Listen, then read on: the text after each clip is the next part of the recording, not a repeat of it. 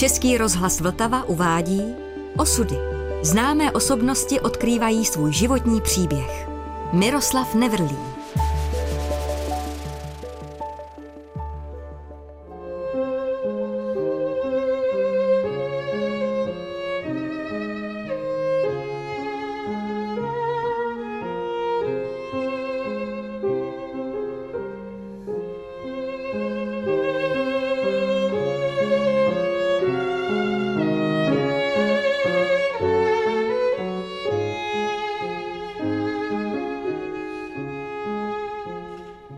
Pokud se týká toho, proč jsem vůbec jako Pražák přišel do Liberce, tak to bychom se zase museli vrátit do tehdejší doby, kdy na rozdíl od dneška, tak tehdejší režim komunistický měl jakoby povinnost se postarat o, o absolventy se na tím zaměstnání, ale zase na druhou stranu ti absolventi museli přijmout jakýkoliv navržený místo. Nezaměstnanost se netrpěla, tedy to bylo označeno jako příživnictví a za to se zabírala. Takže já jsem tedy přesně vystudoval jako specialist zoologie a měli jsme jako povinně ještě u to učitelské zkoušky a chemii, takže hrozilo nebezpečí, že třeba mě pošlo učit chemii třeba do Prešova. Tehdy to bylo tak, že moji dobří kamarádi na fakultě, dva z nich byli z Liberce a zjistili, že tady v Severočeském muzeu se uvolnilo místo zoologa, že nějaká paní nebo slečna tam odešla nebo šla na mateřskou dovolenou tak já jsem, jsem dopsal, přišel jsem se přihlásit ještě v březnu roku 57, to ještě před promocí. Oni mě přijali, takže od té doby jsem tady, já jsem možná jeden z mála, nebo jsem dneska vzácný případ, kdy vlastně jsem měl jenom jedno jediné zaměstnání. Ještě před promocí jsem nastoupil a pak jsem 6 let po odchodu do důchodu, jsem ještě pracoval jako, a odešel jsem zase do důchodu přímo z muzea. Hlavně jsem taky do Liberce šel z toho důvodu, že já jsem vlastně měl rád Jízerské hory. To jsem nevěděl, že vlastně Liberec leží přímo na jejich jeho západním úpatí, protože jsem v Liberci předtím nikdy nebyl.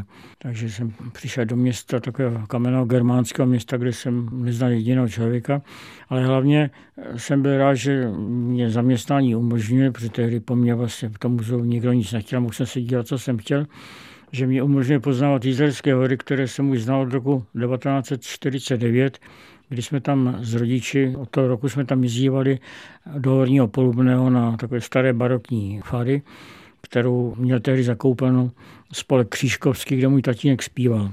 Takže tam jsme s rodiči, se sestrou se známým z toho sboru jezdili vždycky na celé prázdniny. Takže to bylo takové nádherný místo, kde já jsem tam přijel. Dva měsíce jsem tam chytal ptáky a chodil jsem pěšky vždycky na přehradu na souši. Tam jsem chytal lindušky nebo pisíky. A jedna z těch výprav byla právě v roce 50, srpnu 50, do toho neznámého kraje na Polsko, české hranici na tu Velkou Jizerskou luku. Dneska to je Národní přírodní rezervace a rašelniště Jizery. Takže tam já jsem propad kouzlu těch hor, které byly tedy úplně opuštěné. V tom roce 49 to bylo krátce, no, pár roků po válce, už po vyhnání Němců, takže prakticky tam ta osada byla prázdná, jenom občas pár chalup, už jakoby nově zakoupených Čechy.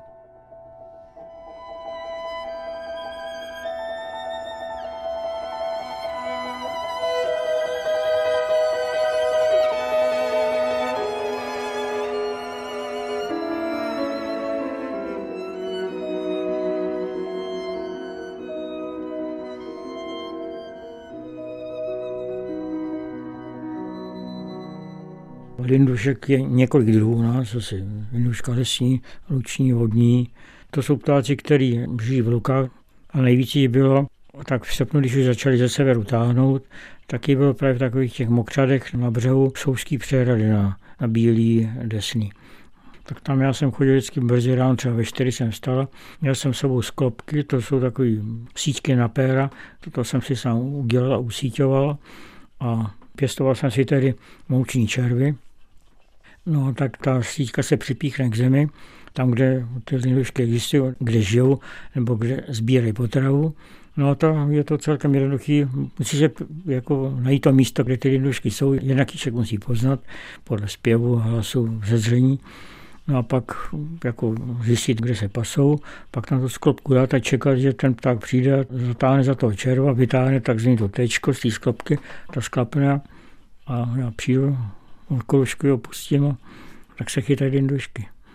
Ty sklopky vám bohužel nemůžu ukázat, protože už jsem je před lety dal do Severočeského muzea jako Vím, že před několika lety bylo Zemědělské muzeum, byla výstava o ptáčnictví, takže tam bylo taky citované jako pasáže o ptáčnictví z knihy o Jizerských horách a že tam byly i některé takové ty, ty staré sklopky a chytací zařízení, do kterých jsem chytával já. No. A tam jsem právě poprvé na těch od Liberce vzdálené východní části objevoval takovou tu krásu a odlehlost na rašelništěch jizerských slatinišť a pak jsem, když jsem vlastně později psal knihu o Jizerských horách, tak jsem své zážitky té 16 letého chlapce vtělil do některých těch kapitol, měsíčních kapitol, kterými jsem uváděl jednotlivé měsíce. Takže si vzpomínám, že vlastně od té doby od toho roku 50, kdy se nabil poprvé, jsem považoval tu velkou jizerskou louku za nejhezčí místo na světě. Tedy vlastně jsem nic jiného neznal, protože, jak už jsem říkal, tak nebylo možné tehdy nikam kromě Slovenska a Čech jezdit. Cizina byla v tom roce 49 a 50 docela vyloučeno. Mě to právě nahrazovalo ty jízdecká loďka, jako severská rašelniště, tajgy a tundry, jak jsem si je představoval, a to byly kraje, po kterých jsem toužil, věděl jsem, že se za tehdejšího politického režimu je vyloučeno se tam dostat. No a pak jsem mnohem později, v 70. letech napsal na žádost tehdejšího vedení nakladatelství se napsal knihu o Jizerských horách.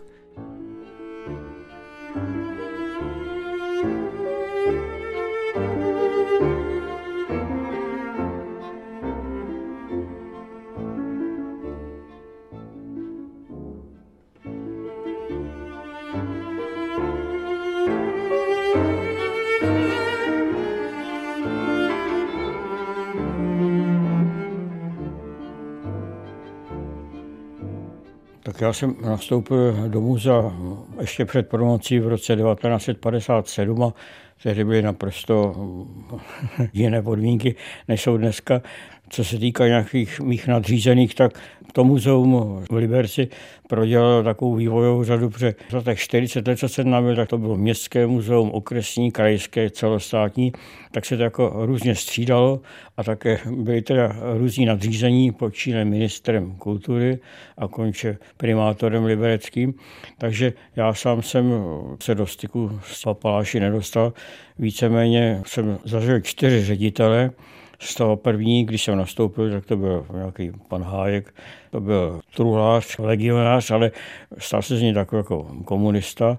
Měl takovou manželku, kterou si přivez právě, když dojeli do Vladivostoku, tak se tam oženil jako legionář a tak to byla taková velice jednoduchá paní, která dělala v muzeu účetní, ale neuměla počítat, neuměla psát na stroji. Dneska by to bylo nemožné, ale tehdy to byla normální situace, která nikoho nepřekvapovala. Takže já první asi dva nebo tři roky jsem tam byl buď sám, nebo z začátku tam byl ještě botanik, to byl taky laik, jmenoval se pan Smrš, člověk se zajímavým osudem, který studoval bohosloví, pak když v roce 1948 komunisti jako přišli, tak ty bohoslovci museli jít na vojnu na PTP a pak se teprve mohli dostudovat, a jenže on už se pak nevrátil, stal se takovým laickým botanikem a tady vlastně zvelebil botanickou zahradu. Takže to byl jeho hlavní zájem, ale zároveň byl zaměstnán jako v muzeu, takže podle toho to taky vypadalo. Mě žádnou práci nikdo nikdy nedával v muzeu, takže já jsem si vždycky musel hledat náplň sám. Nebýt zřejmě té svobody, tak nedošlo k třeba napsání knihy o Jizerských horách. Bylo pramálo peněz, ale bylo, bylo to vyváženo svobodou já jsem si mohl vlastně dělat, co jsem chtěl, protože, jak říkám, kromě povinnosti třeba inventovat, tak já jsem byl vlastně svým pánem. Tedy, když jsem jako mladý absolvent přišel do muzea, my jsme patřili pod odbor školství a kultury tehdy, takže vím, že za mnou přišli, že jsem tady mladý, že nikoho nemá jiného, že se musím stát okresním konzervátorem státní ochrany přírody. Já jsem to vzal na vědomí a to byla taková zvláštní jakoby, funkce, kdy jsem jako měl povinnost hájit ochranu přírody, třeba když někdo chtěl na podzim skácet strom, že mu ze stromu padá listí do okapu, tak ho chtěl skácet, tak já jsem to tak nedovolil. Ovšem moje pravomoc byla minimální, takže když to ten člověk skácel přesto, tak já jsem to oznámil na odbor kultury, no a tam to odložil a nic se nestalo. Takže lidi viděli, že to je naprosto bezzubá funkce, takže podle toho se taky chovali. Takže já jsem pak byl i jeden čas i krajským konzervátorem pro zoologii. Tam to víceméně vypadalo to tež, tak já jsem z téhle své funkce okresního konzervátora jsem značil přírodní rezervace a chráněnou krajinu oblast, když byly vyhlášeny. A taky jsem nikoho neměl k ruce, takže já jsem celé dny nosil po lesích, po těch nejdivočejších místech Jizerského, sekeru, pilu, poříz, kácel jsem malé stromky, abych na ně přidělal tabule se státním znakem ochrany přírody, takže jsem značil rezervace, takže i to bylo tak jako primitivní a komunistický a takový divoký, ale v podstatě na to vzpomínám rád, protože jsem na týden vypadl z muzea, jezdil jsem na služební motocyklu a tak jsem si žil takový svobodný život, takže díky tomu, že mě do toho nikdo nemluvil, tak jsem nějaký zásadní potíže s režimem neměl. Je pravda, že muzeu. Já jsem se zařadil mezi kulturní pracovníky, to byly řečeno k sobě byli služebníci neužiteční, takže stát je prakticky neplatil, takže já jsem měl minimální plat a dokud jsem byl svobodný, tak to nevadilo. Vím, že když jsem tehdy prozradil v roce 57 svojí mamince, kolik budu v muzeu brát, tak jí vyhrkli slzy a řekla, na takový plat si Miloušku nemusel ale tak dlouho studírovat. Pak, když jsem se oženil, měl jsem vždycky po dvou letech tři děti, tak se ta situace zhoršila, takže Měl jsem tři obálky a z každý výplaty jenom ze 14 si do každý dal, tady byly papírové pěti koruny. Dneska to vypadá legračně, protože člověk se ani, když najde na, na ulici pěti korun, tak málo komu stojí za to se pro to ohnout, ale tady to byly peníze, takže já se pak na podzim tam měl, já nevím, kolik, to bylo 360 korun a tak když jsem pak se kupoval brambory, uhlí a med, tak se to tak jako hodilo. Takže já jsem si to možná taky trochu zavinoval sám, že pak, když po roce 68 vyhodili ředitele a nastoupila komunistická ředitelka, bývalá učitelka, tak já jsem tak trošku zlobil, že jsem třeba nechodil na nějaký první máje. Ředitelka se mě mestila tím, že takový ty měsíční odměny a prémie se tomu tedy říkalo, tak to mi zase nedávala. Zase jsme nestloustli a žijeme do dneška, takže jsem to tu dobu přežil.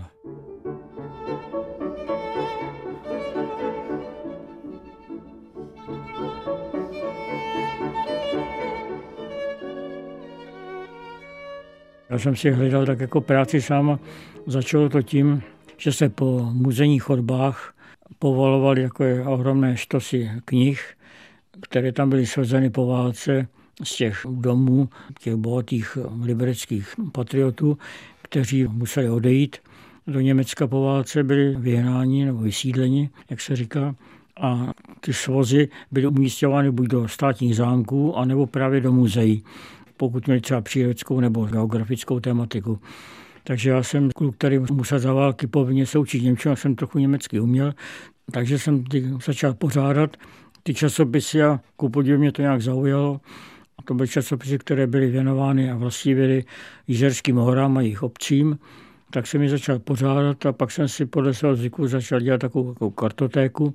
A naprosto jsem nemyslel, že z toho někdy vlastně může vzniknout, že to může být použito pro nějakou jakoby seriózní publikační činnost, ale nicméně pak asi 15 let potom, později, někdy v 70. letech mě oslovil tehdejší ředitel Severočeského nakladatelství ptal se mě, co dělám, já jsem řekl, že píšu knihu o Žerských horách, ale nebyla to pravda, nepsal jsem nic.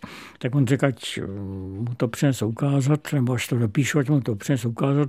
Tak já jsem pak řadu měsíců jsem o tom přemýšlel, pak jsem skutečně začal tehdy žádný nebyly počítače, jak jsem to začal psát v ruce a večer jsem to pak přepisoval na psacím stroji a když jsem po několika letech to měl, tak jsem mu to přinesl ukázat a on řekl, že si to nechá posoudit tehdejší ideologickou komisí okresního výboru KSČ a po určitých komplikacích ta knížka asi čtyři roky potom vyšla.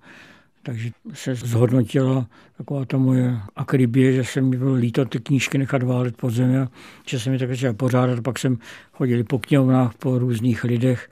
Mě, pokud to bylo mě známo, že scháním nějaký starý časopis, když scházel nějaké číslo, některé ročenky nebo časopisu, tak mě ho třeba dali. Takže já jsem ty časopisy tak jako pořádal, četl jsem je a rovná dokupoval jsem a scháněl jsem jiný. Takže já jsem pak jako v muzeu schromažil možná největší knihovnu, pokud se týká Jizerských hor, která existuje. Vydal jsem k tomu i takovou bibliografii Jizerských hor. Tak to bylo jako investigativní krásné doby. No. Přirozeně z toho vyplynulo ta kniha Jizerských hora vlastně byla takovým jako vyústěním té práce, která původně k tomu nesměřovala vůbec.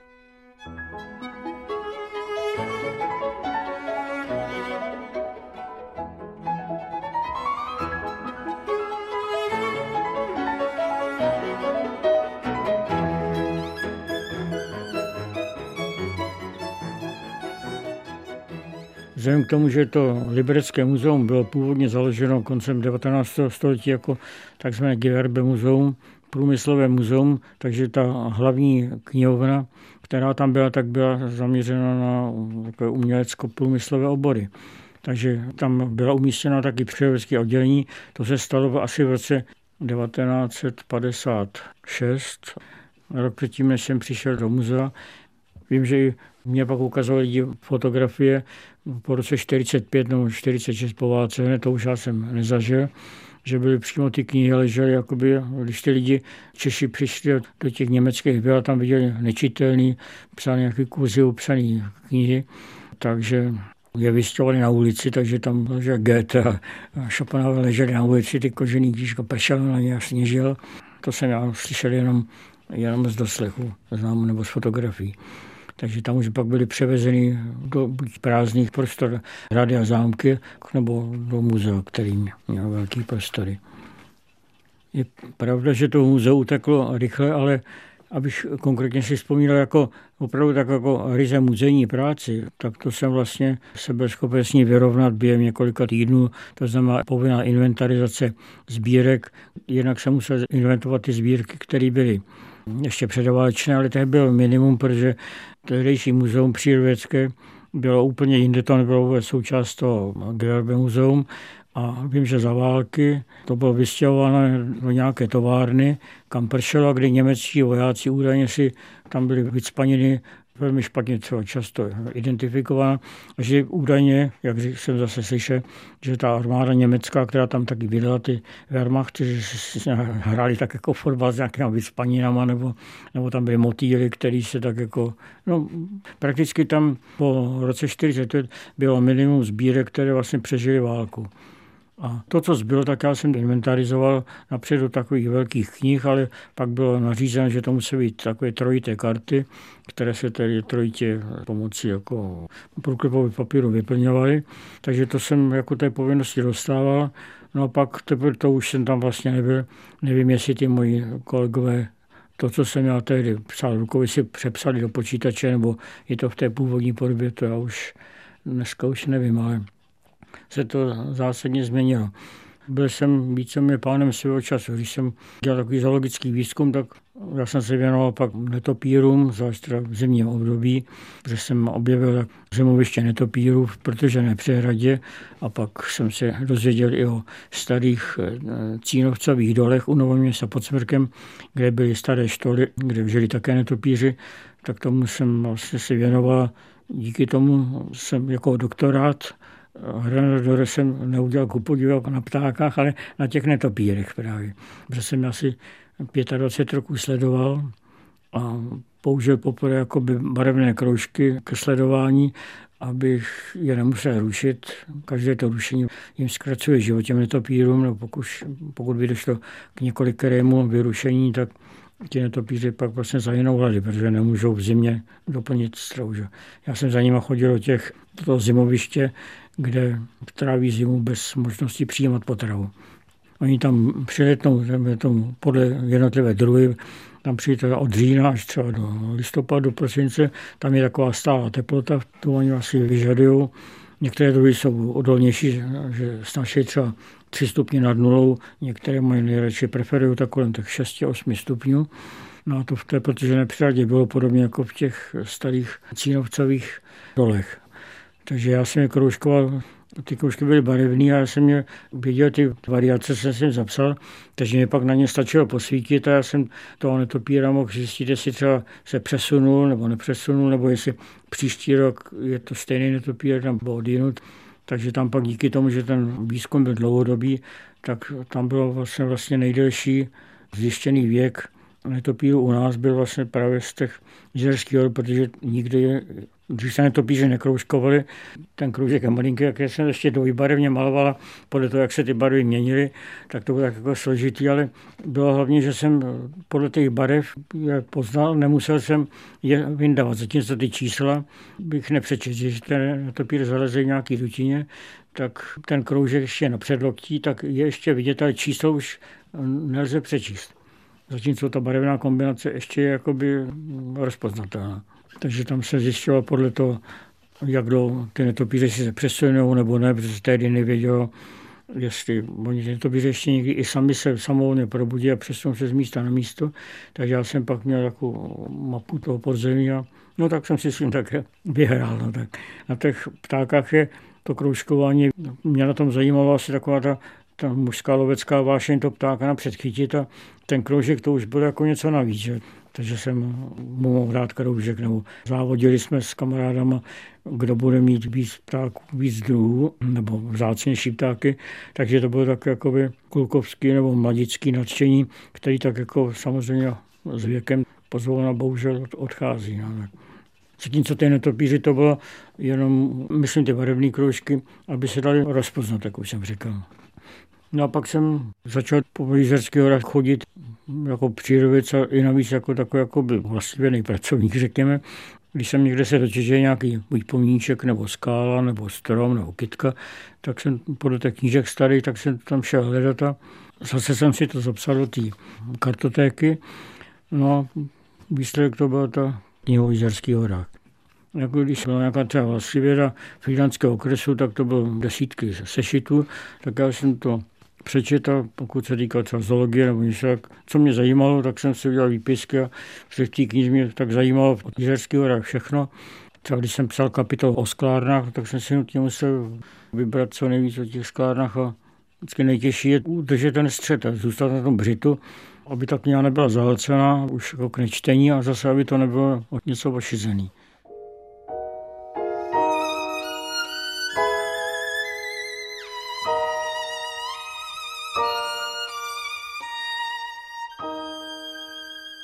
No jestli mám rád nějaké místo v Jizerských horách, tak ty hory se od roku 1949, kdy jsem je navštívil poprvé, tak se tak jako zásadně proměnily po mnoha stránkách, v něčem jako turisticky k lepšímu, v něčem z mého hlediska k horšímu samozřejmě, ale tehdy jako chlapci se mě když jsem jako 16 letý chlapec přišel poprvé na Velkou jizerskou louku, tak to bylo tak jako osudové místo. To bylo rašelniště úplně osamělý na na, na česko-nižších polských hranicích. To území připadlo Polsku až po roce 45. To vlastně mě už stělesňovalo v mých očích takovou tu severskou tajgu a tundru, rašelniště, taková ta naprosto čistá, tmavě směra jezera, tam tekla.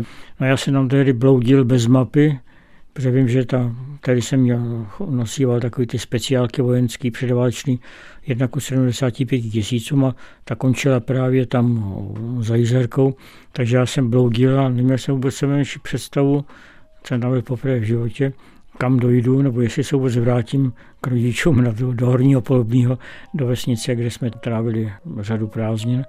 Takže to byla taková výprava, je to jedna z měsíčních kapitol v knize o Čerských horách v tom srpnu. Jsem takový to toulání nebo to bloudění tou indiánskou krajinou na Horní zeře, kterou jsem tam popsal.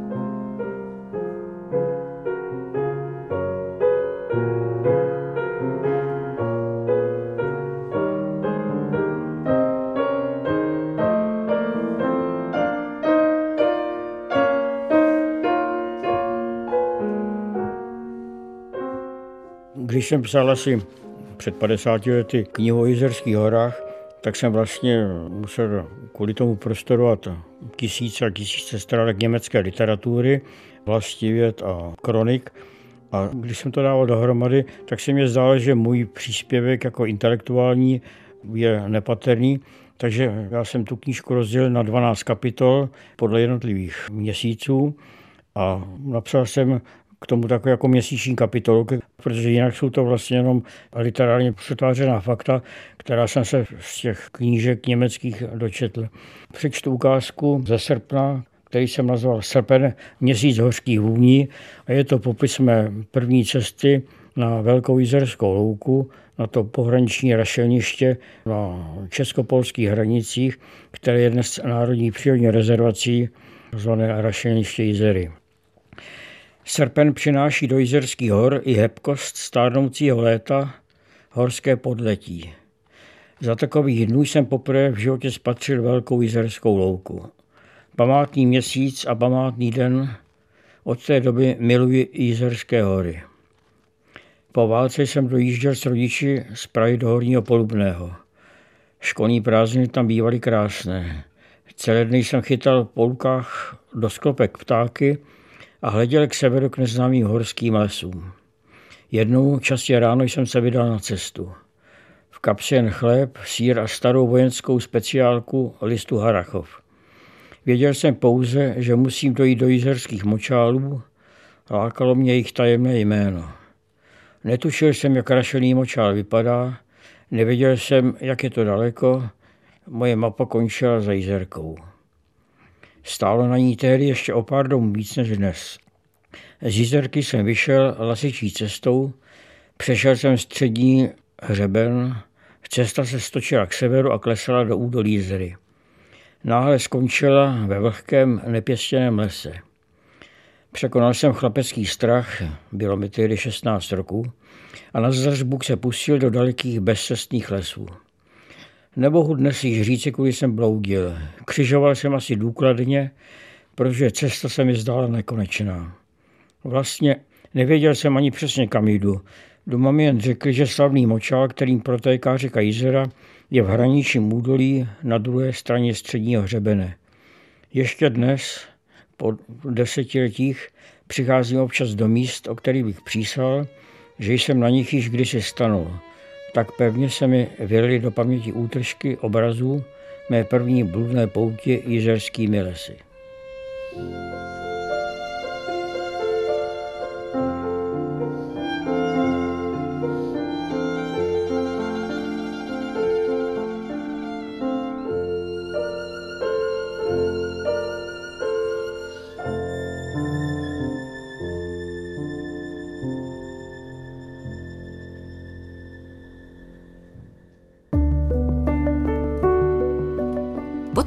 Osudy připravil Český rozhlas Vltava. Další části si poslechněte na webu vltava.rozhlas.cz, v aplikaci Můj rozhlas a ve vašich podcastových platformách.